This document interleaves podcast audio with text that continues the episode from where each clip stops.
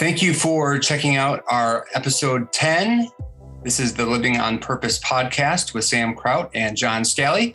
And here we go with our next question Can a Christian be possessed by a demon?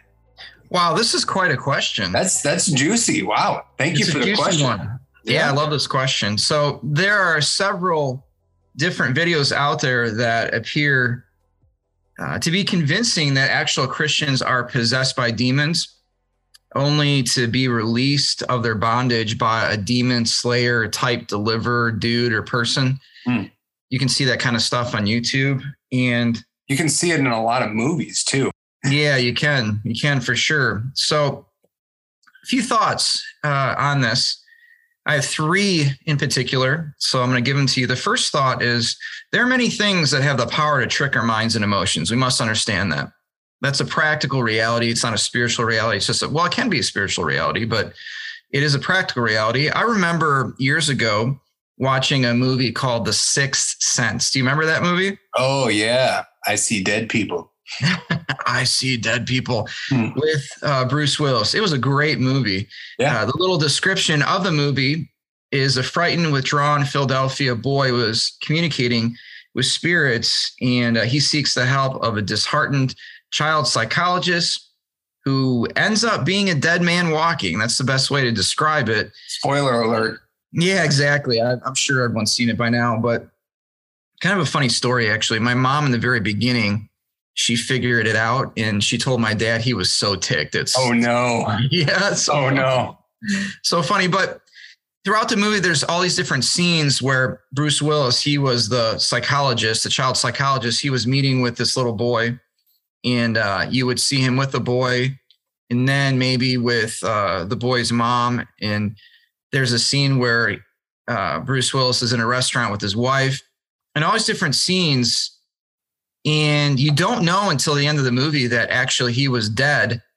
And in all those different scenes, the only person that he's communicating with is the boy because the boy can see dead people. Mhm. So it was this, it was this thriller kind of mystery, kind of like no way kind of ending, you know. And I honestly, my mind was completely tricked. You know, I was completely fooled in that. And then at the end, you go back to every scene and you try to figure it out. Well, he did talk to his wife, and then you're like, well, no, he actually didn't talk to his wife, and you're Right. like, well, he did talk to the boy's mom, and then you're like, no, actually, he never did, and um, it was really good, really, really good.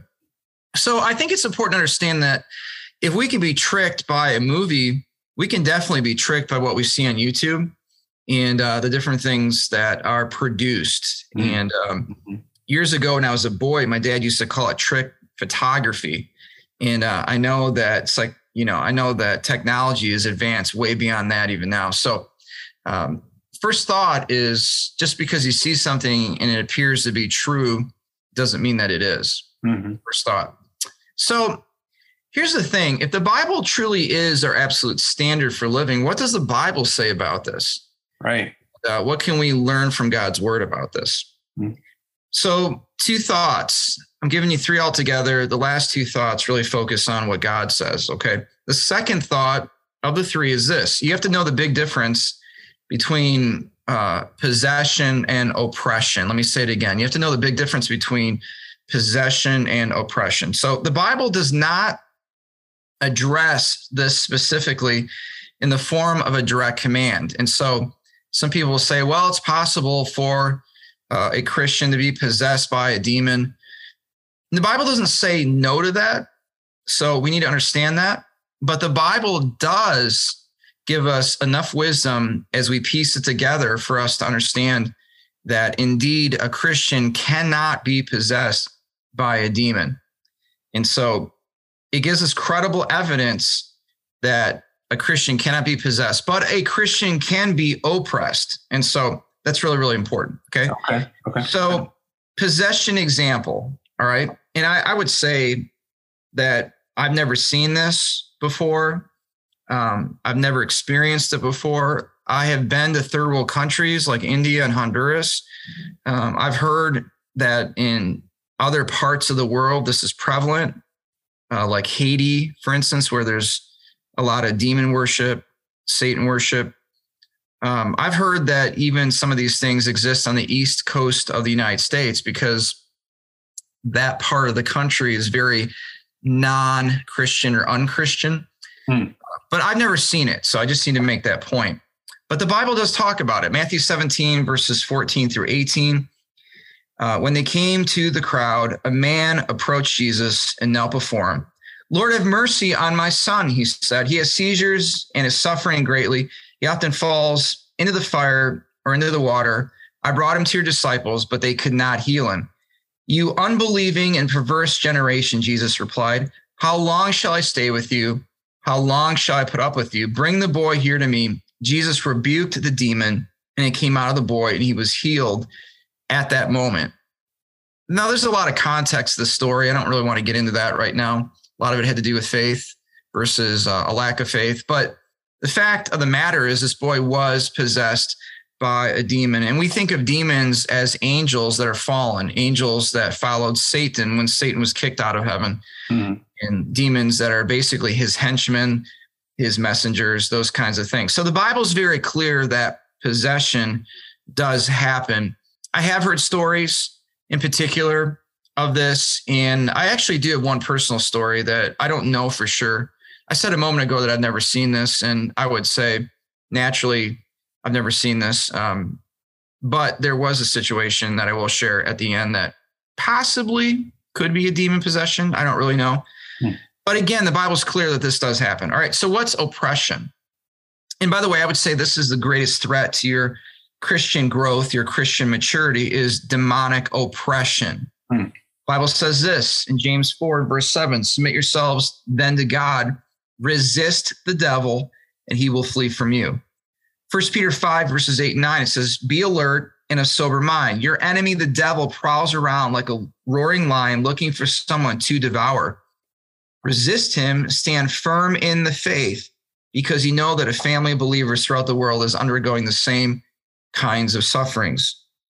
We don't have a lot of time to read the entire passage, of course, but Ephesians 6, uh, the back half of the passage is all about the armor of God. It's really powerful in verses 10 and 11, it says, Finally, be strong in the Lord in his mighty power. Put on the full armor of God so that you can take your stand against the devil's schemes. If you if you read the different pieces of the armor, you have the helmet of salvation and the sword of the spirit the breastplate of righteousness and all these different things that relate to our maturity in Christ, uh, our salvation in Jesus, and then our maturity in Christ. And the word of God and prayer and all these defensive and offensive weapons that God has given us. Now, notice in these passages, though, the focus is on resisting the devil, not casting him out.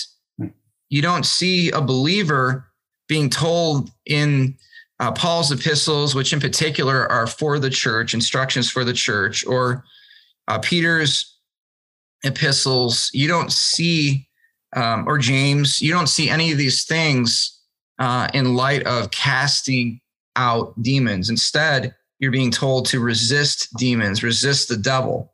Uh, so you're not going to find an example in the Bible of a Christian who was possessed by a demon or by Satan, and you don't have a example because I don't believe Christians can be possessed by Satan or demons. Mm. Uh, you don't have an example of another Christian casting a demon out of out of another Christian. And so, but you will find examples of Satan's oppression all over the Bible. It's all over the Bible. Okay. So I guess then the question is why can't a demon possess a Christian? Which leads us into really the third point that I want to make. Okay. Mm-hmm. that is that Christians are indwelt by the Holy Spirit. Uh, and God and Satan cannot dwell in the same place. Let's right. be honest. It's just right. the way it is, right? And so, a lot of verses, I'll read just a few. Romans 8, 9 through 11, the Bible says, You, however, are not in the realm of the flesh, you are in the realm of the spirit. If indeed, notice this, the spirit of God lives in you. And if anyone does not have the spirit of Christ, they do not belong to Christ. But if Christ is in you, then even though your body is subject to death because of sin, the spirit gives life because of righteousness. And if the spirit of him who raised Jesus from the dead is living in you. You hear it again. Mm-hmm. He who raised Christ from the dead will also give life to your mortal bodies because of his spirit who lives in you. Romans 8, 9 through 11. Now, if you read First Corinthians 3 in verse 16 and then 6 and verse 19, Paul describes the church of Corinth that we are the temple of the Holy Spirit. Literally, the Holy Spirit lives within us. And the Bible tells us in chapter 6 that we are not our own, we were bought with a price.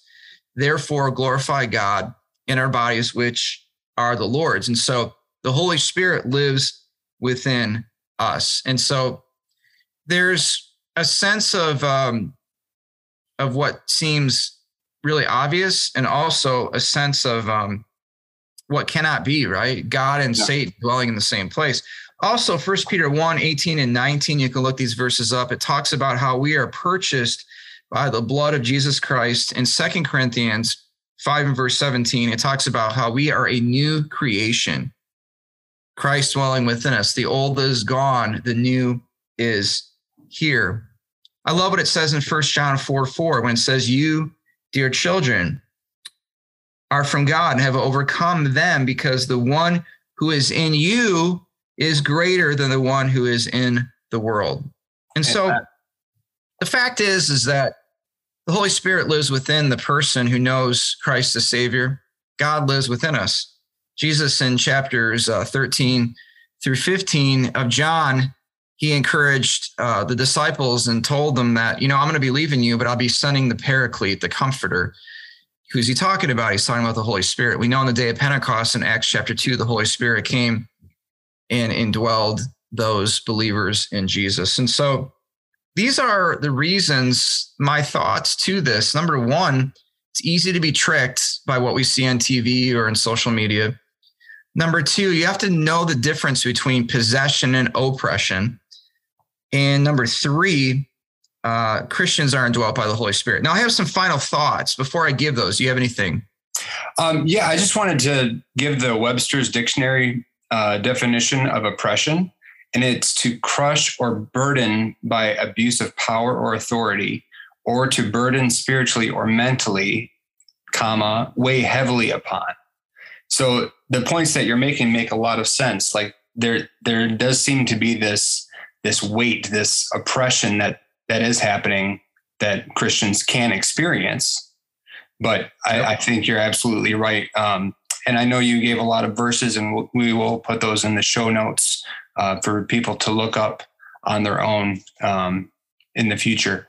Um, but you make some great points. Thanks. Awesome. So here's some final thoughts uh, to this. Uh, number one, many people profess to be Christians, but their lifestyle proves otherwise. Hmm. And so someone could be possessed by a demon and by chance you've seen something which is which is not likely but it's possible. Uh, maybe that person isn't even a christian.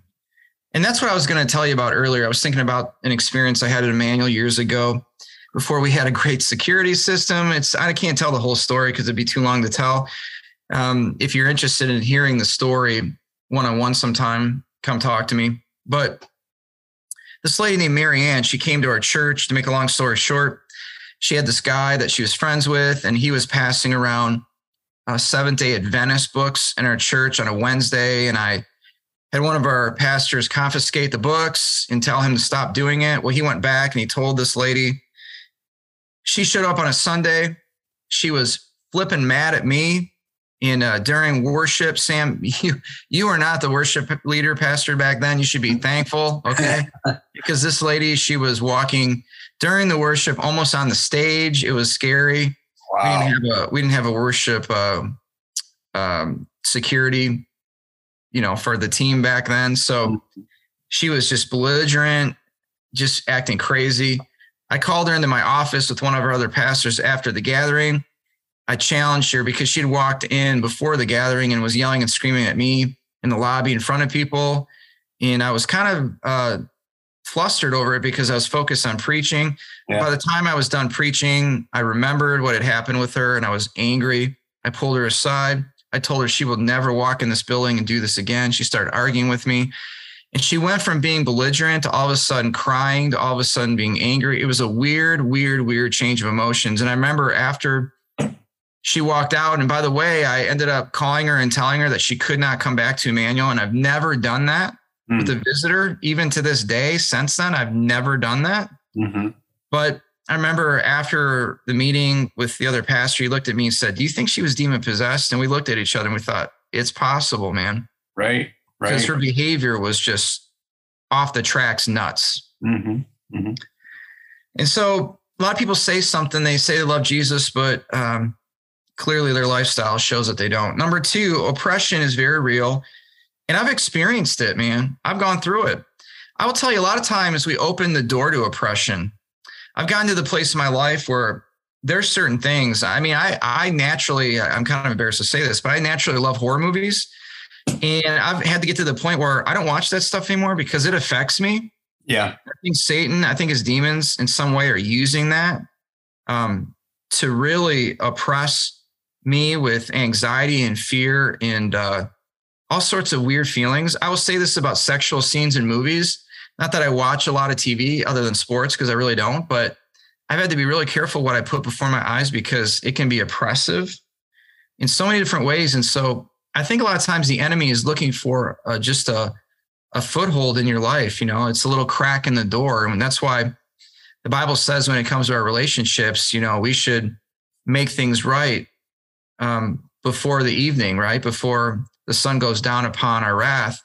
And that says, don't give the devil a foothold in your life. And a lot of times we give the devil a foothold or demons a foothold through uh, the poor decisions that we just open up the floodgates to sin in our lives. And so we got to be really careful of that. Yeah. yeah. Number three, YouTube can be convincing. I've already mentioned this. Okay. Some of you know who Benny Hinn is. He has quote unquote healed people over the years. And the fact is, he hasn't. It's all been staged. Mm-hmm. And, um, it happens all the time. There's a lot of stuff out there that looks real and it's not. Number four, read and apply. And this is an encouragement. Read and apply this week, Ephesians 6, 10 through 18 in the spiritual battles. And that's the armor of God that we talked about just a moment ago. I didn't read all of the different pieces of the armor though, but I want to encourage you this week to read Ephesians 6, 10 through 18 and armor up against the enemy. And so the question is can a Christian be possessed by a demon? Clearly, God's word, I think, shows us that a Christian cannot be possessed, but a Christian can be oppressed. That's great. That's great. I love that you're using the word of God to answer these questions. And it's not just somebody on YouTube. It's not just somebody, you know, that's commenting or, or, you know, you, to your point about YouTube, like you know that there's links to other YouTube videos and you can just rabbit trail and and go on and on and on. And but what we're doing here is is we're giving you the word of God. We're we're showing you what the word says and there's truth in the word. And like you said on on Sunday in your sermon you know this is the light that shines on on the truth and that's what we need. So thank you so much for answering that question. Thank you for submitting your question. If you would like an answer to one of your questions in a future episode, you can email John at weareemmanuel.life and we will get that answered. Thanks for listening.